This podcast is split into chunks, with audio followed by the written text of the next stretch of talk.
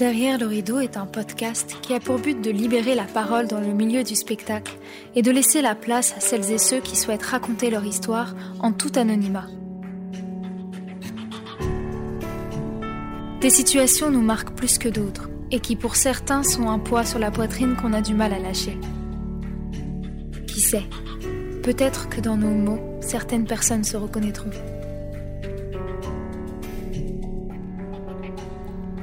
La culpabilité est le sentiment d'avoir commis une faute, qu'elle soit d'ailleurs réelle ou imaginaire. Elle peut être induite par manipulation, ou alors elle peut s'amorcer quand nous ne sommes pas alignés sur nos valeurs ou nos aspirations. Mais de quoi nous sentons-nous réellement coupables? Et dans quel état étions-nous au moment du passage à l'acte? Aujourd'hui, euh, nous allons recueillir le témoignage de Mélodie. Bonjour Mélodie. Bonjour Emilia. Alors tu as une, une histoire à nous raconter. Oui, qui concerne un casting que j'ai passé il y a, je dirais, 6-7 ans. Euh, un casting qui, qui a mal tourné, enfin qui, était, qui s'avère être une arnaque en fait. Je sais plus exactement où j'avais vu cette annonce. Mais c'était euh, une, une annonce pour faire une web série euh, française dans le style de la série anglaise Skins. Je sais pas si tu connais, Hmm. qui était une série sur des ados c'était hyper euh, enfin c'était sur la sexualité la drogue enfin très sur vraiment la l'adolescence euh, anglaise euh, dépravée dévergondée enfin voilà et j'adorais cette série et donc quand j'ai vu cette cette annonce, je me suis dit waouh, c'est trop bien de vouloir le faire en France, c'est trop cool, c'est pour moi. Enfin voilà. Donc je postule, euh, j'envoie une, euh, enfin une candidature et euh, quelques jours plus tard, j'ai une réponse de la part euh, d'une femme.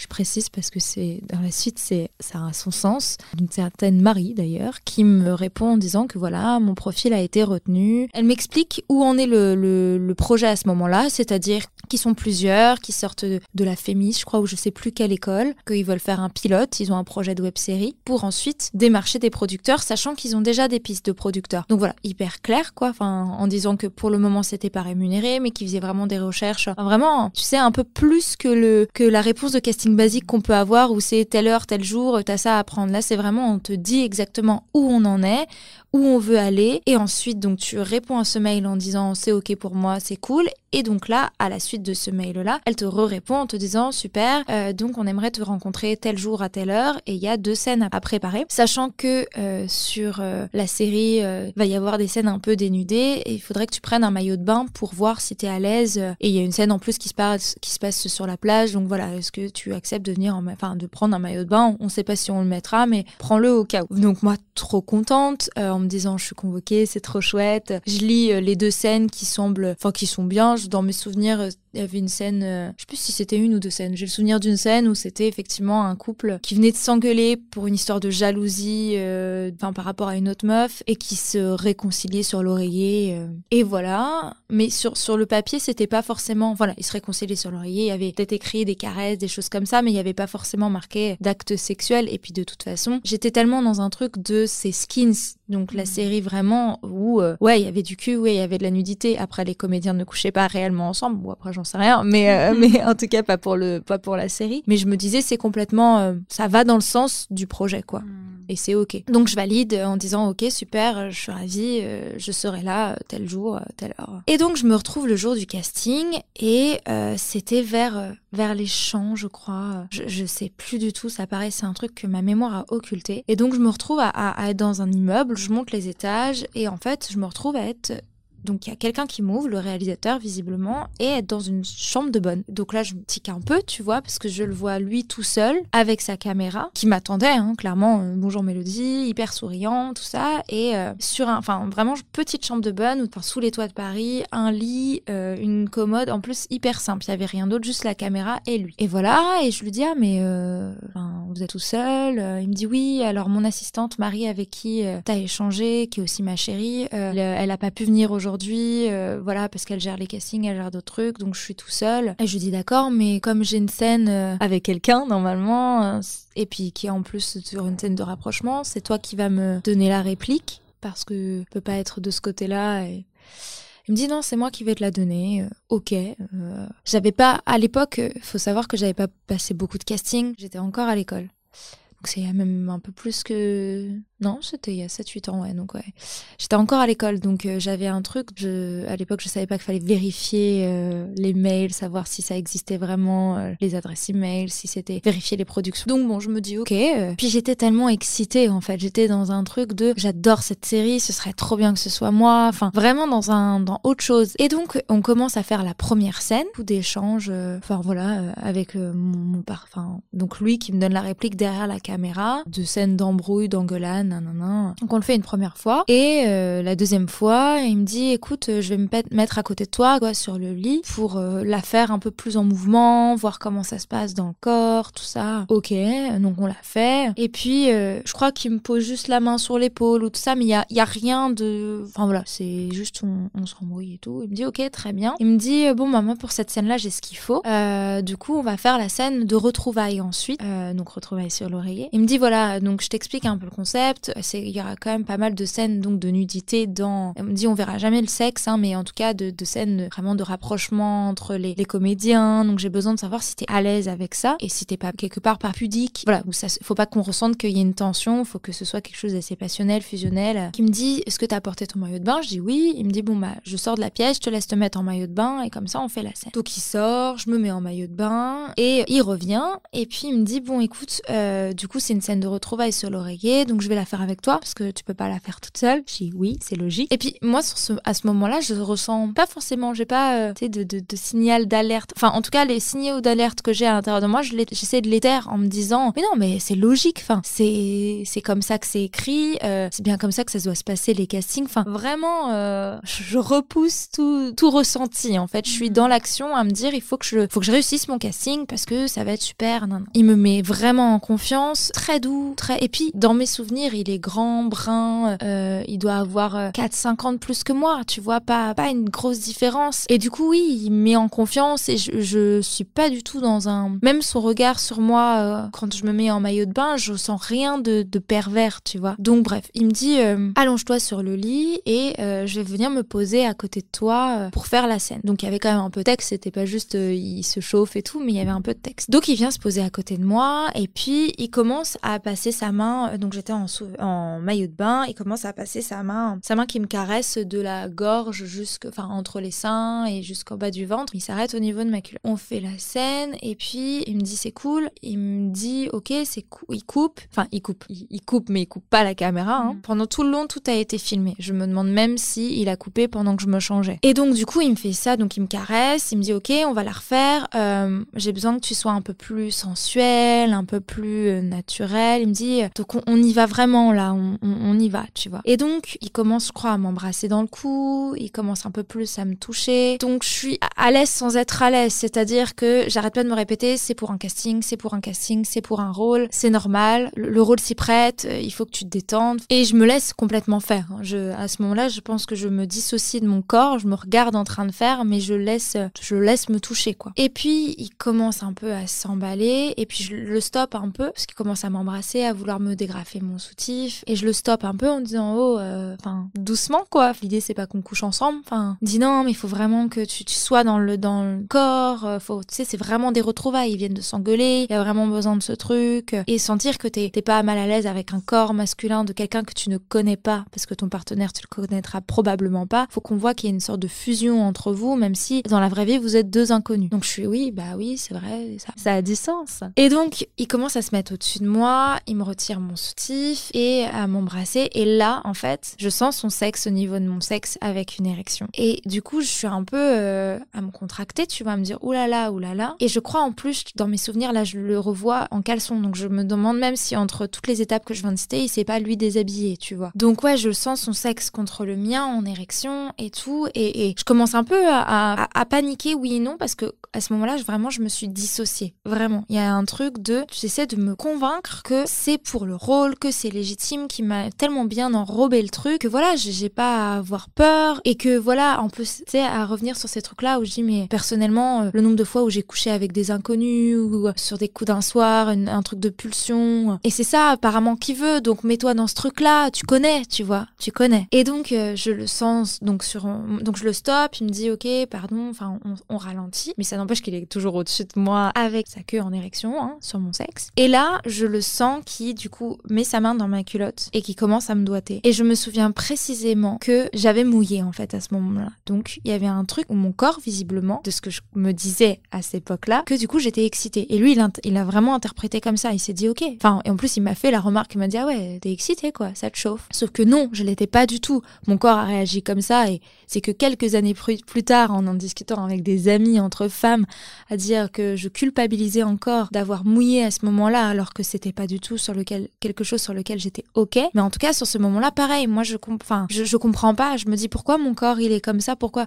Peut-être que du coup, je suis excitée, peut-être que du coup, j'en ai envie, peut-être que mille choses me traversent à ce moment-là. Et du coup, aussi, lui, pour lui, c'est le feu vert. Ok, bah, c'est bon, on peut y aller, quoi. Et sauf que là, pour le coup, je, je, panique et, et, je le stoppe en disant, on va s'arrêter là. Enfin, donc je me contracte, je lui retire sa main et, je dis, c'est bon, je pense qu'on on, a ce qu'il faut. Euh, enfin, je pense que t'as vu jusqu'à où j'étais prête à aller. Je sais pas, je, sais pas plus si je lui dis tout ça, mais en tout cas, je, je, je stoppe le truc. Il se braque pas, il me dit, ok, pas de souci, euh, merci en tout cas, euh, euh bravo d'avoir été aussi loin. écoute, bah, rabis-toi et, et, je te tiens en courant. Enfin, Marie t'enverra un mail pour te donner la réponse d'ici quelques jours. Je quitte la chambre de bonne, je descends de les, les, enfin, je descends les escaliers, je me retrouve Or, euh, je, suis devant l'immeuble. Et là, là, je, je, je, capte ce qui vient de se passer, en fait. Là, en fait, j'ai un, j'ai tout, je, je, crois que je tombe un peu pas, je tombe par terre, en fait. J'ai un truc de, je, je, enfin, je suis en train d'atterrir, je suis dans un truc de qu'est-ce qui c'est, qu'est-ce qui vient de se passer dans cette putain de chambre de bonne. Je prends le métro et je rentre. à ce moment-là, je fréquentais quelqu'un de manière assez régulière, qui était euh, mannequin, comédien aussi. Et j'ose pas toujours lui en parler, parce que je m'en veux, je me dis, putain, t'as été conne, t'as été naïve. Les, les, les jours qui ont suivi, j'ai vraiment paniqué, j'ai cauchemars parce qu'en fait, ce qui m'a fait le plus peur, c'est que tout avait été filmé et que au début, comme plein de castings, tu te présentes à la caméra. Donc tu dis bonjour, je m'appelle Mélodie Molinaro, j'ai 21 ans, je crois à cette époque-là. Je suis comédienne, je viens passer le casting pour ta ta ta ta ta ta. Donc il a mon identité, mon visage, mon corps, tout filmé. Il peut en faire ce qu'il veut. Et donc moi, c'est ça en fait qui m'a vraiment à ce moment-là fait paniquer. C'était même pas ce qui m'avait fait vivre, même ce que j'avais laissé faire et ce qu'il avait bien enrobé. C'était il a une trace, il a une vidéo de quelque chose qui m'appartient plus quoi. Il peut en faire ce qu'il veut. S'il veut le mettre sur des sites de cul, s'il veut le revendre, s'il veut me faire du chantage, il peut, il a, il a le pouvoir. Et ça, ça a été vraiment une descente aux enfers parce que je ne savais pas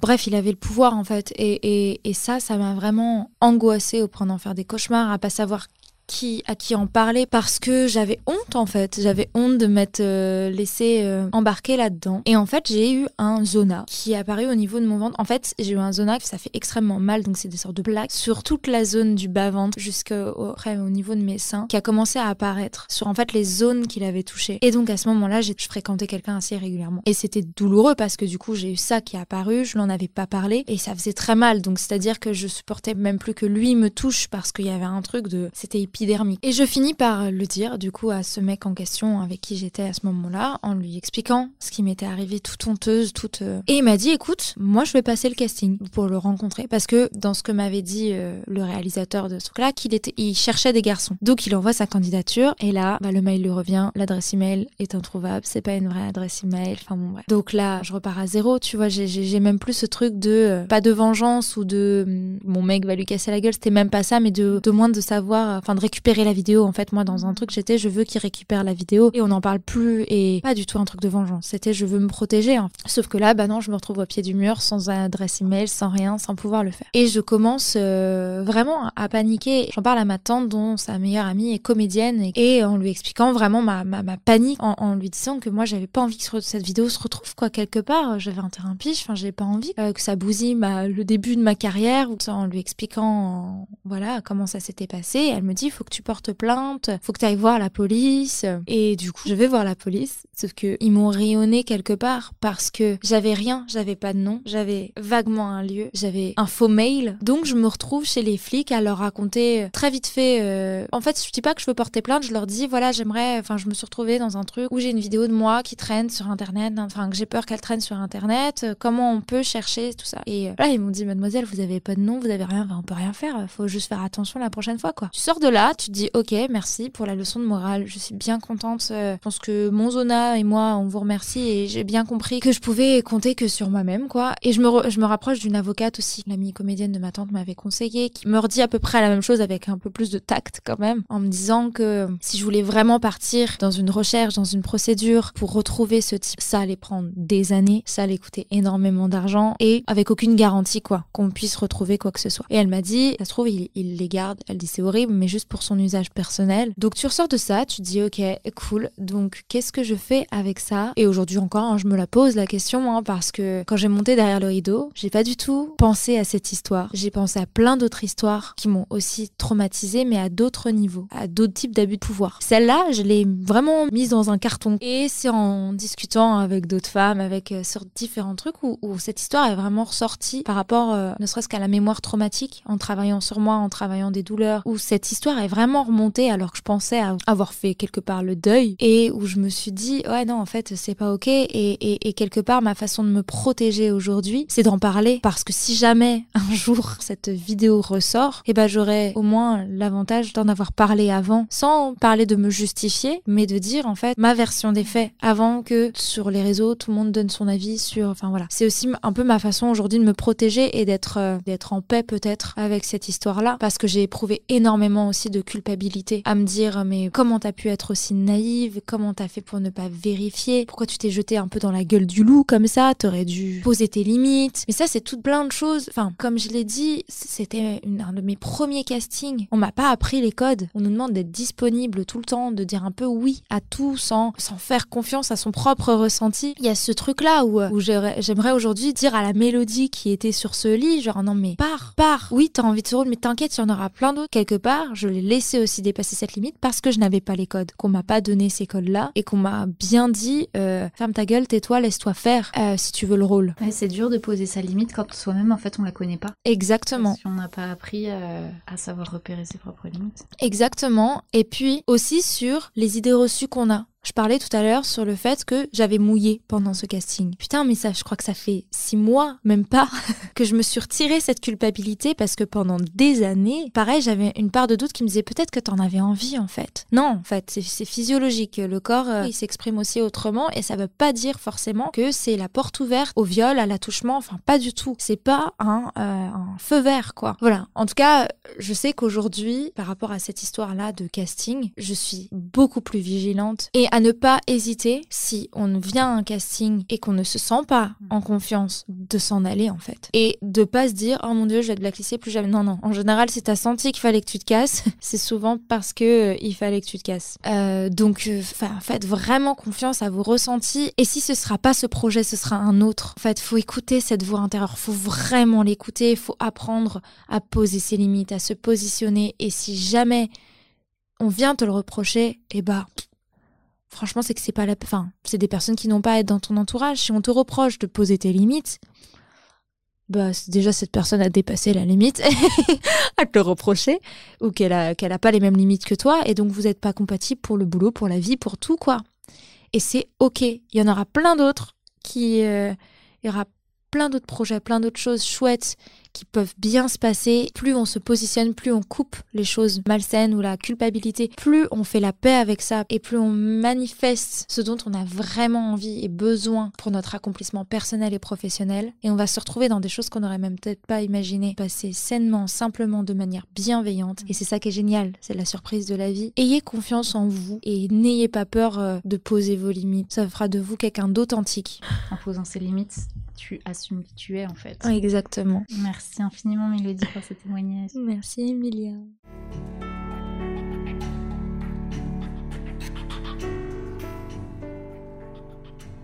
Il est difficile de prendre du recul, de ne pas se juger ou de ne pas somatiser.